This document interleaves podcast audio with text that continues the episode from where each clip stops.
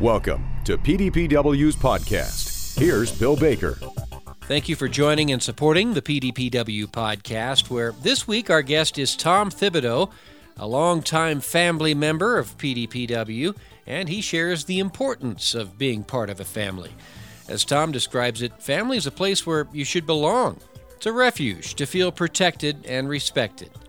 So let's join family member Tom Thibodeau with this week's PDPW podcast. Bill, so good to talk with you as it is every time that we are together. And today I want to talk about a common experience that you and I share with everyone who's listening. And that is what it is to belong to a family. Family, those people who know us better than anyone else. Family, those people who knew us from before we were born. In Psalm 139, while I knit you together in your mother's womb, I knew who you were. And so did our moms and our families at that point were even beginning to expect us to come into the world and we're choosing names, wondering if we would be a boy or a girl, what our likes or dislikes might be. Already our lives were formed as we were being expected coming into the world. My wife and I, before we got married, worked at a residential treatment center. This these for, for children who had oftentimes not made it in foster homes, had been given up by their own families for a variety of different reasons. And one of the little people that we had entrusted to our care was a sweet 10 year old little girl. She had been adopted twice by age 10. Uh, her first adoptive family, three months after she was adopted, the adopted father um, came down with cancer. The adoptive mother thought she could not take care of one more child, and so she gave up this young girl for, for adoption. She was adopted by a second family, and this family, by the time she was seven years of age, were having problems with their other children and didn't think they could take care of one more child. And so again, they gave her up for adoption. She went to a foster care and was given these terrible diagnosis of a attachment disorder.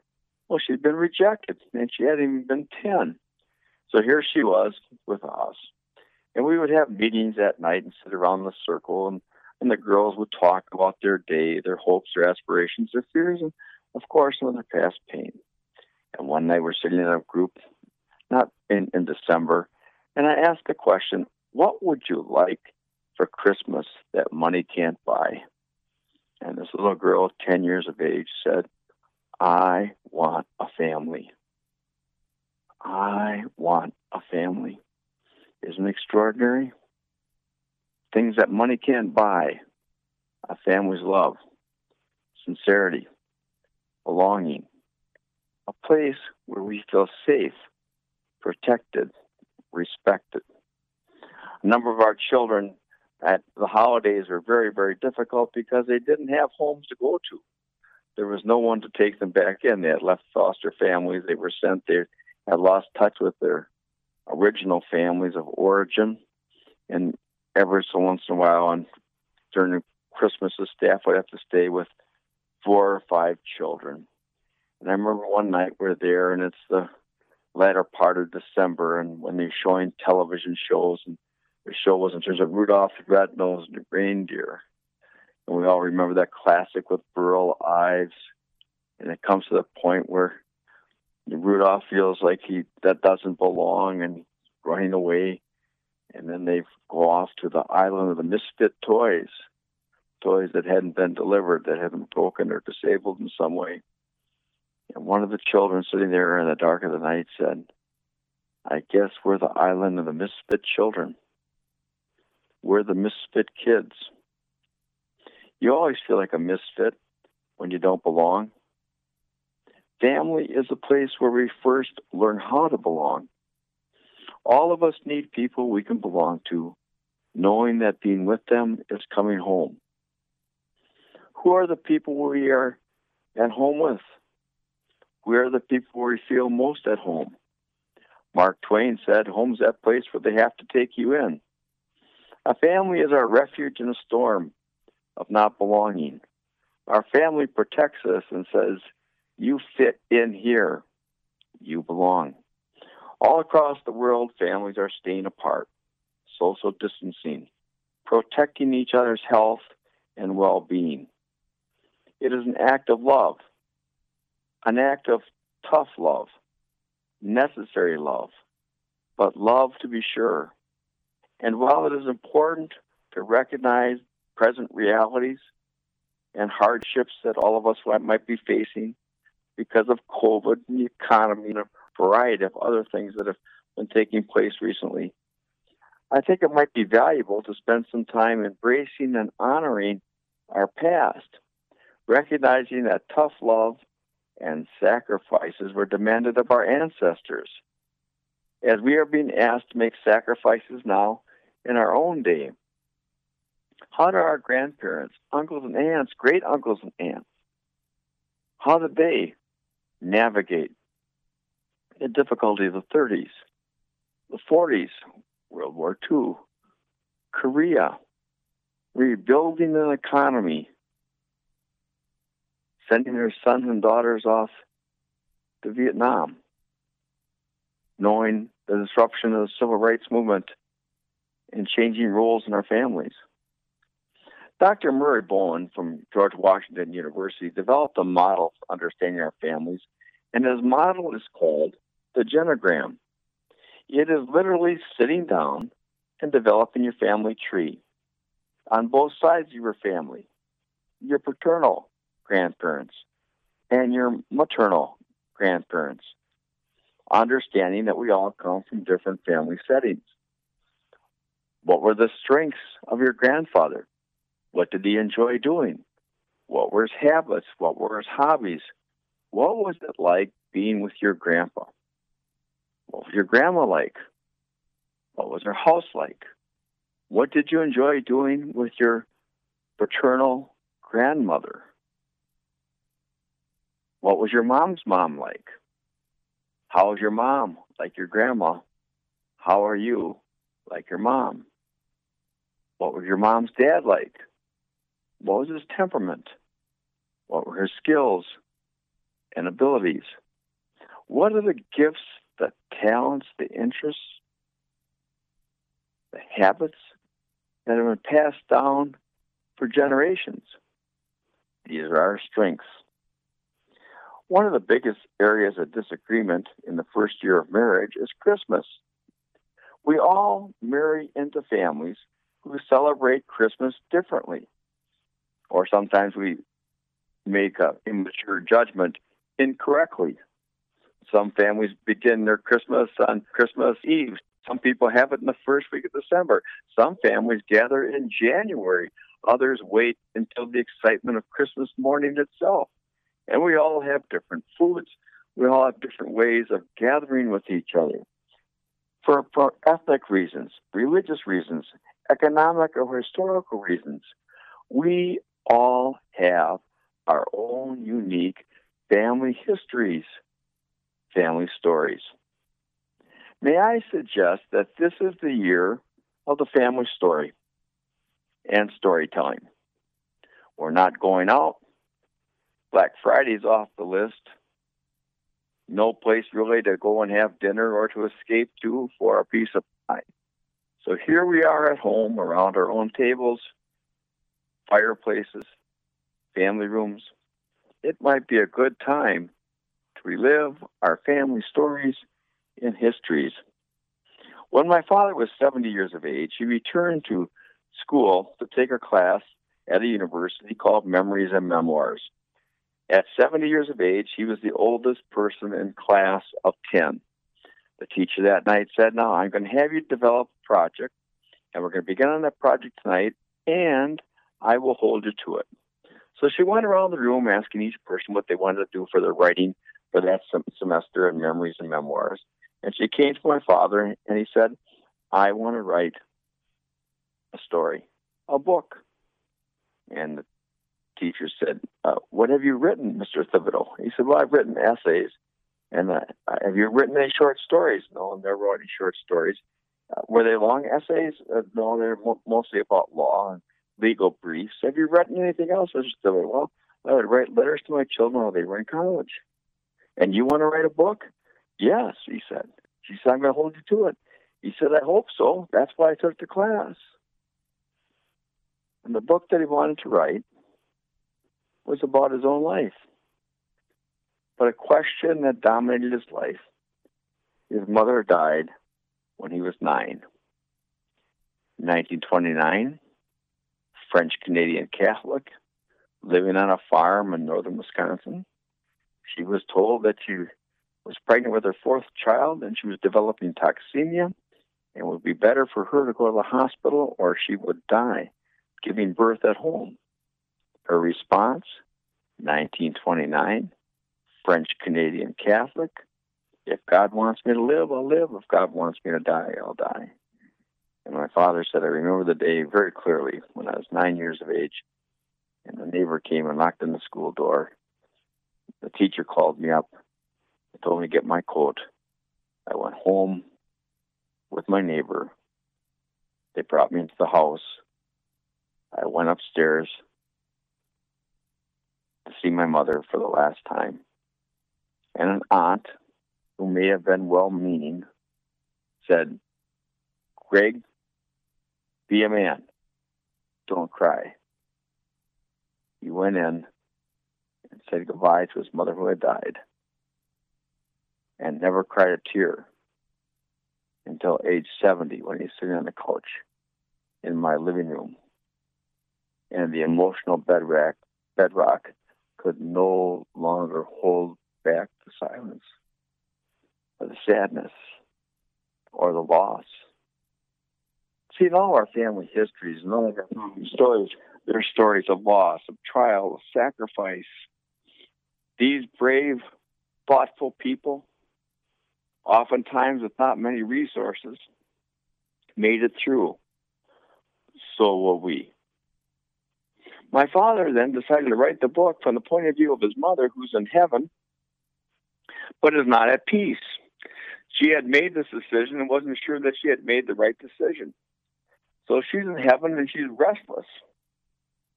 And God gave her the task of helping to make sunsets. So he calls the book Sunsets from Jenny and begins to recount his whole life through the point of view of his mother looking down as he grew and developed. He was, was extraordinary. I went to visit him at the end of the class.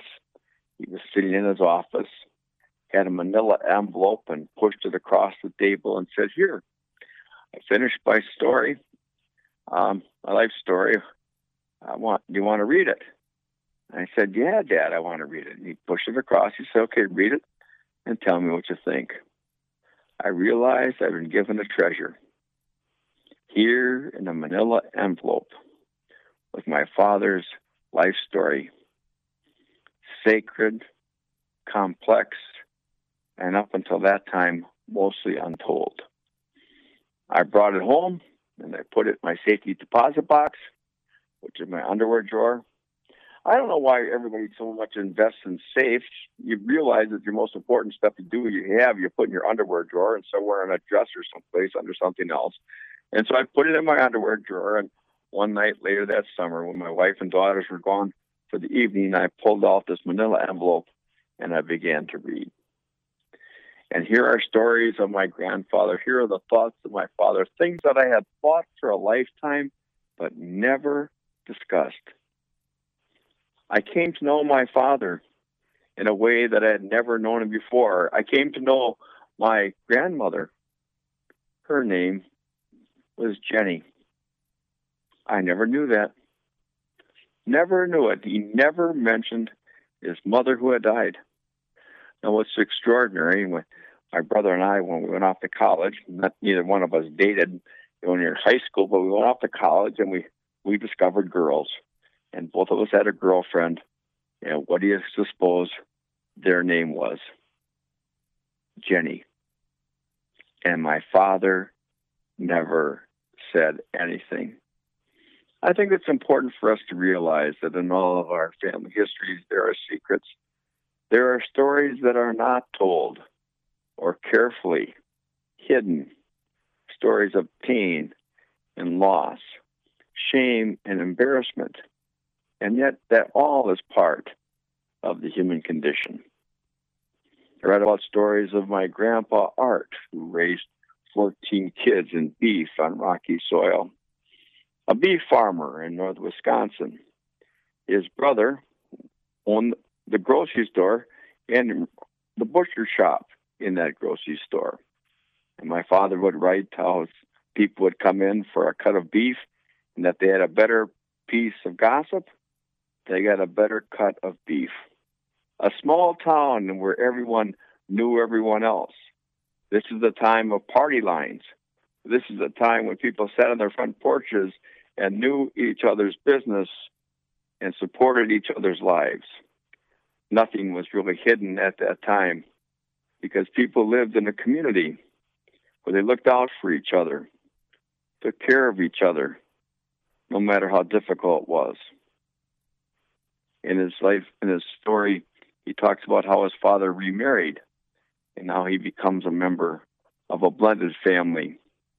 We so often think that in the past people had these perfect families of a mom, a dad, and a bunch of kids, and we forget to realize that the number of people were widowed because of farm accidents or childbirth. The number of difficult situations that people had to endure in their family life, where other families took in other people's children because they were not able to take care of them themselves during the Great Depression all these marvelous stories that I realized was also my story as well. I always thought, see, it's so easy to think that my my my childhood was like my father's, and of course it wasn't. I grew up with both my parents, but we had our own struggles. And now my own children, as they grow up, they too will have their struggles, but they need to know the strength of their ancestors who made difficult sacrifices on their behalf. At the end of the Depression, my grandpa, with his growing family, ends up sending his oldest three sons off to war, never to return until 1945 at the end of the war. All those marvelous memories of soldiers, young men from this country, not even 18 years of age, that had gone off to the Second World War, who wrote those marvelous songs, I'll Be Home for Christmas. I'm dreaming of a white Christmas. All these Christmas memories that come tumbling down, not of presents or gifts or shopping, but of families that were displaced and disrupted, waiting patiently for the years in which they would be able to gather again around a table, sing the songs, worship, and belong to each other in each other's presence. My dad's story is my story, and now it's my children's story and my grandchildren's story. On my mother's side, what's amazing, if you'll see the parallels in our family, my mother's father died when he was nine. So both my parents grew up in single parent households. They knew the death of a parent at a very early age. Today we call that childhood trauma. But their parents did the best they could, provided in any way that they could for their families with very limited support, except from other families. So now is a season in which families gather. Not all families, but most families. This is a season where everybody wants to belong.